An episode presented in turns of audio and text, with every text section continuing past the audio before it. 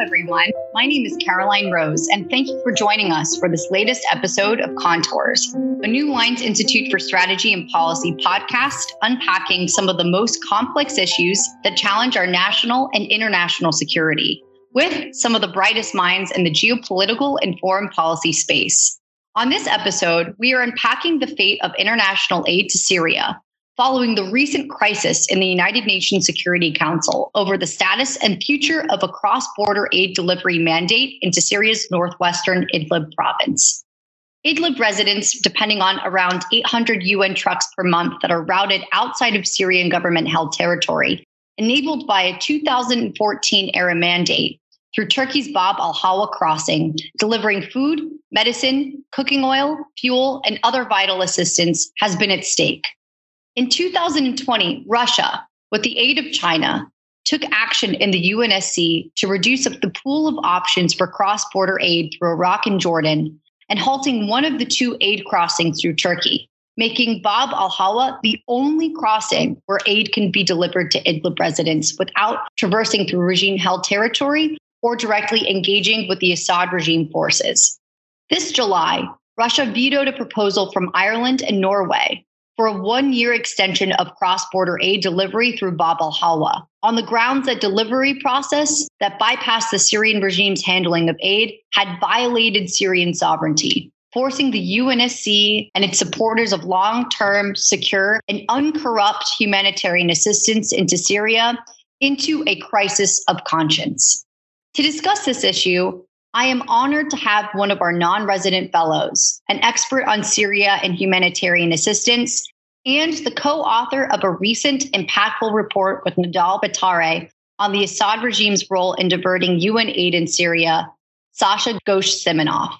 Sasha is an executive director and co founder of the People Demand Change Incorporated, a socially responsible aid and development firm that focuses on supporting civil society and providing long term aid and development solutions in the Middle East region, including work in Syria, Lebanon, Libya, Yemen, Iraq, Turkey, and Tunisia.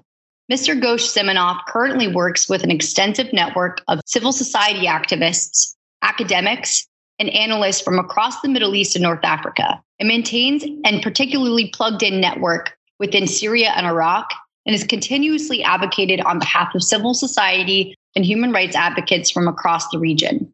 Mr. Ghosh Siminoff frequently advises international institutions and governments on civil society and humanitarian issues, including the US government, the government of Canada, the UK government, and the government of the Federal Republic of Germany and various think tanks based in DC.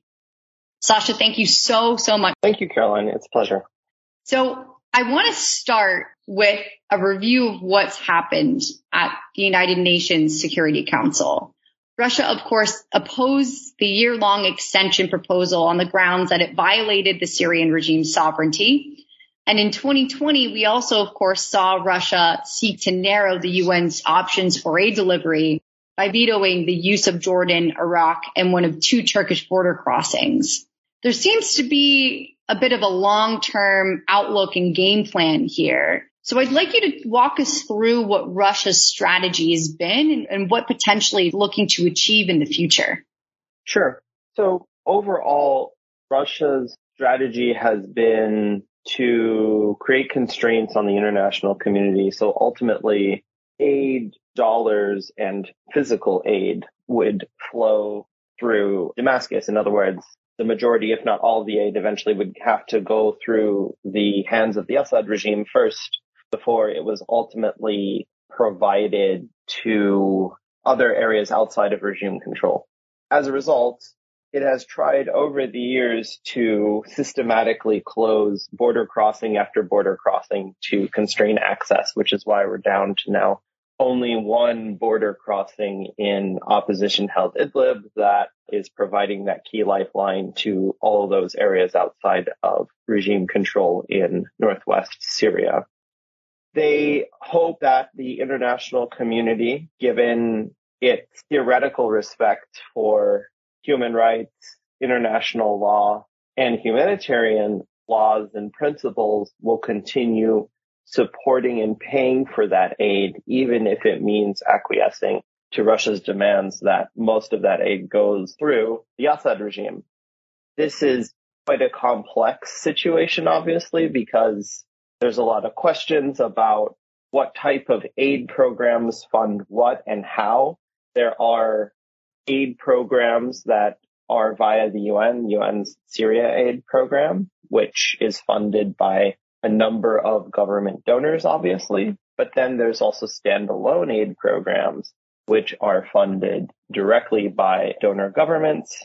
And there's a couple of other multilateral funds that also provide aid and how that aid gets into Syria and where it goes and on what basis is, is quite complex given that basically Syria is split into four rough spheres of control with different neighboring countries providing or constraining access depending on their own domestic and international political considerations. Absolutely. And kind of following up on that question, by handling, of course, control of aid delivery and handing that to the Assad regime, does Russia expect to achieve any territorial gains or particular advancements in Syria's security landscape? By narrowing the menu of options for cross-border delivery, is Russia hoping to create greater dependency on the regime in opposition-held areas, as it did perhaps in the Northeast in 2020? Right. So I think overall, one, handing the regime control of the aid entering Syria provides them with extensive political and military leverage over any area outside of the regime's control because then they are fundamentally dependent on some sort of agreement or framework, whether that be humanitarian. And if it's humanitarian, there's always a security framework whenever you're talking about moving aid across front lines to get that aid delivered to them, which again provides the regime a good amount of leverage. It may not directly translate into territorial gains, but it would certainly weaken the ability of areas outside of the regime's control to resist regime influence and or influence from the regime's main backers being Russia and Iran. So it could theoretically help set the stage for the regime's eventual return to all portions of Syria. At the same time, the aid itself has been helping to prop up the Assad regime. So although the Assad regime is under comprehensive international sanctions, there's an exemption for humanitarian aid, rightfully so. But how that aid is being provided to those in need on the ground in regime held areas is a big question mark and was one of the main questions we were attempting to answer with our report. And also, frankly, the provision of humanitarian aid is one of the few bargaining chips that Western countries have left in this conflict, given the length of time this conflict has gone on and to a degree, the less importance that a lot of Western countries are placing on Syria in terms of dealing with it politically and diplomatically moving forward. Absolutely. This definitely does reflect, it seems like a waning significance of aid delivery in Syria amongst particular countries, especially countries in the United Nations Security Council. And I want to talk about remarks from Russia's deputy ambassador, Dmitry Polyansky, where he said renewing the mandate on a six month cycle was a more efficient and quote transparent way to conduct this. As of course you and Nadal assert in your latest New Lines report, which I think is aptly named a crisis of conscience, aid diversion in Syria and the impact of the international aid system. You present videographic and photographic evidence of diversion of nearly 50% of the aid and 85% of the cash assistance among Syria's intelligence apparatus, governmental army, regime aligned businessmen and political elites, and corrupt SARC members and NGOs. And all, of course, this aid and this assistance is diverted amongst these actors. So how can we promote greater accountability and identify alternatives to this regime operated mechanism of aid delivery, especially with dwindling options? So one of the reasons why we and many others in this space have advocated for the continuation of a cross-border aid mechanism, a much bigger cross-border aid mechanism. I mean, there's four cross-border points approved by the original UNSC resolution is that the ability to ensure greater levels of accountability and transparency happen through cross-border aid mechanism. What Russia and the Assad regime and their allies want is a cross-line aid mechanism, i.e. all the aid for the entirety of Syria will go to Damascus. Then Damascus will make all the arrangements and make all the agreements to move that aid cross line, i.e. across front lines from their territory into territory not held by the Assad regime. So that could be territory held by the opposition. It could be territory held by Turkey and its Turkish backed proxy opposition groups, or it could be territory held by the SDF. What we have found through our research on this report, but also our experience as an organization that works on the ground in Syria, is that the requirements for third party monitoring and internal monitoring and evaluation of aid, i.e., how do you create accountability and transparency for physical aid and funding or cash aid has been through these standalone programs, not through the UN aid program itself. The reason for this is that the UN, by its very nature, has to respect state sovereignty at all costs. And unfortunately, until now, the Assad regime is still recognized by the UN as the sole sovereign entity of Syria. So that means their entire operation in Damascus is there at the behest of the Assad regime. And that has placed the UN in a very complicated position in which, in order for them to operate on the ground in Syria, i.e. Damascus, they have had to make some very specific compromises with the Assad regime. And those compromises, in our opinion, has led to a high level of physical aid diversion and a high level of diversion of cash assistance in ways that fundamentally undermine the very humanitarian principles the UN is trying to uphold through its attempt to abide by its state sovereignty principle. And so while the UN might think that, okay, the ends justify the means by the way in which they're providing aid on the ground, we are hard pressed to say that the ends justify the means in terms of aid provision through the UN aid program at this juncture. I will point out our report focuses solely on areas under the Assad regime's control, but that's about 60, 65% of Syria's total geographic territory. So it's a large chunk of the country. And we also know that there are standalone aid programs that provide aid and cash assistance into regime held areas that don't have nearly the levels of aid diversion that we're seeing when it comes to UN. So we know that it is possible to provide that aid directly on the ground in ways that are more accountable and more transparent than what the UN has been able to do thus far. And in your report as well, you identify how the process itself not only jeopardizes the integrity of, of this process and aid delivery with, within the context of the United Nations, but also could potentially undermine the very presence and imposition of sanctions on the Assad regime. And so could you unpack that a bit and talk about how this could, of course, be contradictory as aid diversion and, and this diversion of cash assistance could, of course, be used to bypass the economic effects of sanctions.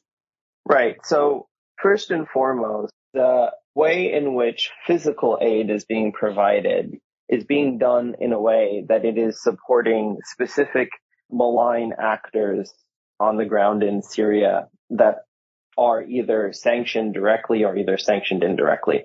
For example, physical aid on a quite substantial scale is being provided to the Assad regime's military, its intelligence, and to the proxy militias that are propped up by both Iran and Russia. And so what that means is that instead of the Assad regime having to pay money or provide support to those military actors acting on their behalf, they're simply able to hand over aid to those military actors to support them, whether it's just like supporting them as individuals or supporting them in terms of logistics, like, for example, ensuring they have enough food on the front line as they fight a battle against the opposition or against the SDF or in the past against occasionally when they used to fight ISIS. So as a result, if the idea of sanctions was to help cripple the Assad regime's ability to wage war against its own people, yes, maybe we've had some effect in the sense of they don't have clear access to dollars or money in general from the outside world easily, but they're able to get around that by either providing UN aid or I'm sure other aid as well directly to their own military, or they're able to take that aid, sell it to their own people, the very people who are beneficiaries who are in need, who should be receiving that aid for free, taking that money, laundering it, cleaning it, and then using it to fund whatever malign activities that should technically be under sanctions already. So in either way, instead of the aid going for its intended use, which is to support the vast majority of Syrians now in Syria who need life-saving aid on a regular basis, it's being used by the Assad regime and its affiliated military, political, and business allies to basically create this black market economy that then props up the Assad regime. It's not their only source. As you know, there's also Captagon and other smuggling and drug trade and other things that they do use, but this is another mechanism they have at their disposal to stay alive. It seems like this certainly contributes to what seems to be a growing list of alternative revenue streams, but also, of course, alternative pools of resources that equip and help sustain both the regime, but also, of course, its partner forces on the ground. I want to shift a bit to the United Nations Security Council process and some of the reactions that we witnessed following the voting process. And of course, this grueling process during both votes sparked a lot of questions about whether the UNSC is, is a sustainable or an appropriate forum for deciding international aid delivery especially given the potential for P5 states, those with a permanent seat and veto power, and their ability to politicize aid decisions and blackmail UNSC members to accept their terms. One ambassador remarked to AFP that Russia forced everyone's hand. Either the system would be ended or it would be extended for six months. We could not let people die. Does this process have any chance of being remodeled or does the international community need to consider alternatives to the UNSC process entirely? Yeah, I think having P5 members being able to veto a resolution regarding aid in a conflict space where they're an active participant by its very nature is problematic. When it comes to Russia and to an extent China, it just means that we no longer have a functional international system for arbitrating disputes in a manner that's sensible or frankly in line with the democratic and pluralistic ideals that the international system post World War II was supposed to embody in the first place. And so part of the, part of the international community, mainly the West, is playing by one set of rules and malign actors like Russia and China and Iran play by an entirely different set of rules while actively participating in the international system and undermining that very system to support their own geopolitical goals and objectives, including using the UN's very antiquated bureaucratic system to either stymie provision of support and aid in specific areas where they don't want it or leveraging in such a way so that that aid flows through other malign state actors like the Assad regime where the sovereignty principle supports their side in a conflict. And so when you look at it from that perspective, you have to question whether the UN really can operate in a fair and neutral manner in modern conflicts of this kind moving forward, especially if the majority of conflicts are going to be state versus non-state. The sovereignty principle alone makes it hard to see how the UN would ever be seen in the future as a neutral actor when by default they're always going to side with the state authority in a conflict, even if that state authority is fundamentally not a legitimate actor anymore.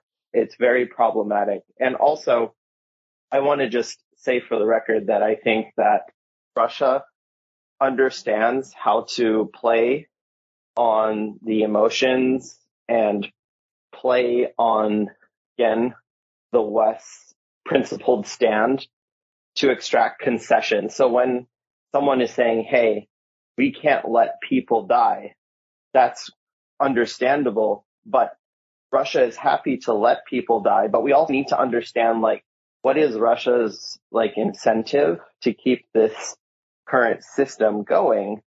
And as example, as long as humanitarian aid is flowing through this UN mechanism, number one, it's helping their ally on the ground. Number two, because implementing partners, i.e. international non-governmental organizations or local non-governmental organizations who take humanitarian aid funding from UN and implement on the ground, that information about what they're doing on the ground and where they're working and how, that information ultimately makes its way back to Russia as Russia is part of the UNSC. That information is valuable to them.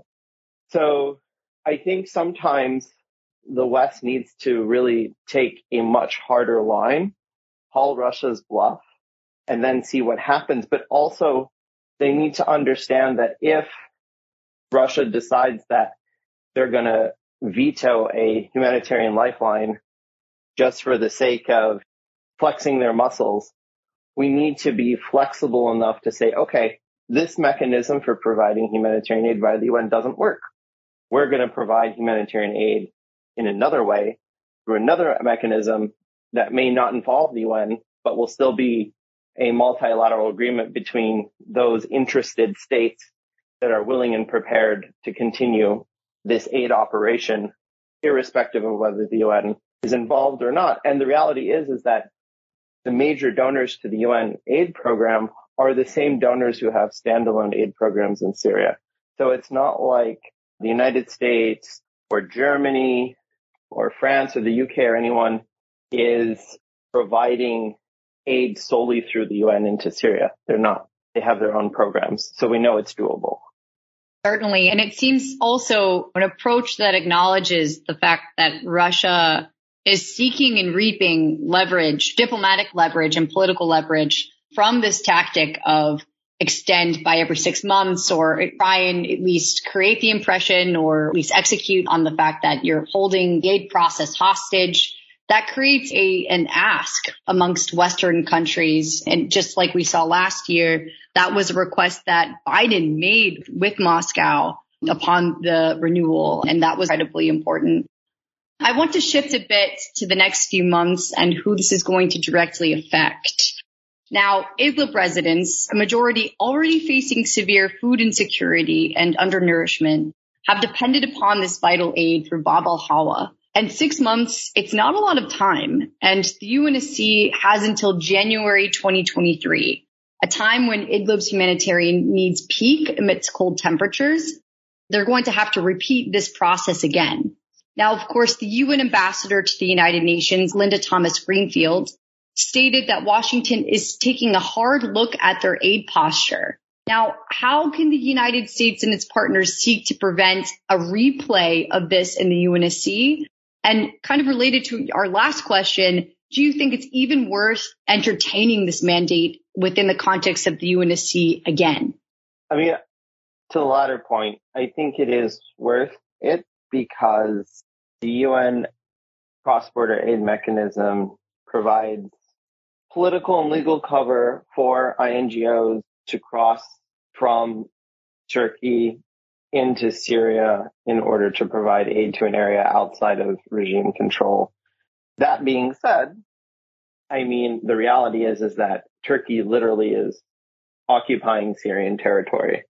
This idea that somehow the neighboring countries care at all about Syria's state sovereignty is a bit silly when you literally have American troops, Russian troops, Turkish troops, Iranian troops, all based on Syrian soil. So it's like state sovereignty in name only to an extent. So I'm not sure that that needs to be a consideration anymore. However, if we don't have, at least for the cross border, the UN framework and organization and coordination for aid, we will need to replace that with some sort of multilateral agreement, maybe between the US, the EU member states, the EU itself, and Turkey for how aid is going to be provided into Northwest Syria moving forward. However, everyone knows who works on the ground, knows how this system should look like, what is needed to make it work, and what kind of permissions that would be required to ensure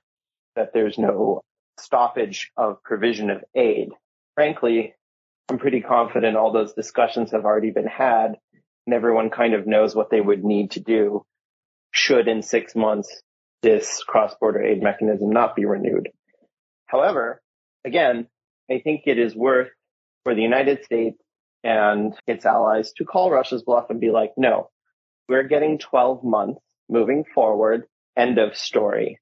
And if you don't like it, then we will find another way to provide this aid without the UN. And I can't say for sure that Russia would acquiesce, but I have a feeling again, the type of information and awareness that they gain from keeping this cross-border aid mechanism in place via their relationship with the UN is still worth enough to them to keep it going. Also, frankly, if it were me, my stick that I would use against Russia would be to say, look, if you don't give us 12 months, the amount of dollars we're willing to put into the UN Syria aid program is going to be reduced, which is going to directly impact your ally on the ground. So don't play games with us. Keep the status quo. 12 months. We deliver aid to the areas outside of regime control. You and your allies still have the Syria aid program, which will provide aid to regime areas. And we won't have all this fuss. The problem is, is that the West is extremely concerned about politicizing or using humanitarian aid as a political tool or to gain leverage with the adversary. That is a principled stand that in theory I agree with, but because humanitarian aid has been weaponized for the last decade in Syria, I think it's a little late in the game to discuss about whether or not to use humanitarian as a point of leverage to try and ensure that people don't lose access to life-saving aid. It's, it's circular logic that honestly doesn't get us anywhere, but it also doesn't fit the reality on the ground in terms of Syria and the political dynamics that we are facing in the UN. So I think we need a much more hardline tactic at the UN with, with Russia and its allies. And we also need to be prepared that if they do say, fine, we're vetoing it, we need to have a plan B. And we need to be willing to put muscle behind that plan B to show Russia and other malign state actors that if they choose to play with the UN system in this way and they choose to undermine humanitarian principles overall, that is not going to stop democratic countries from continuing to provide and support aid to those who are in need. Because this then is not just about Syria.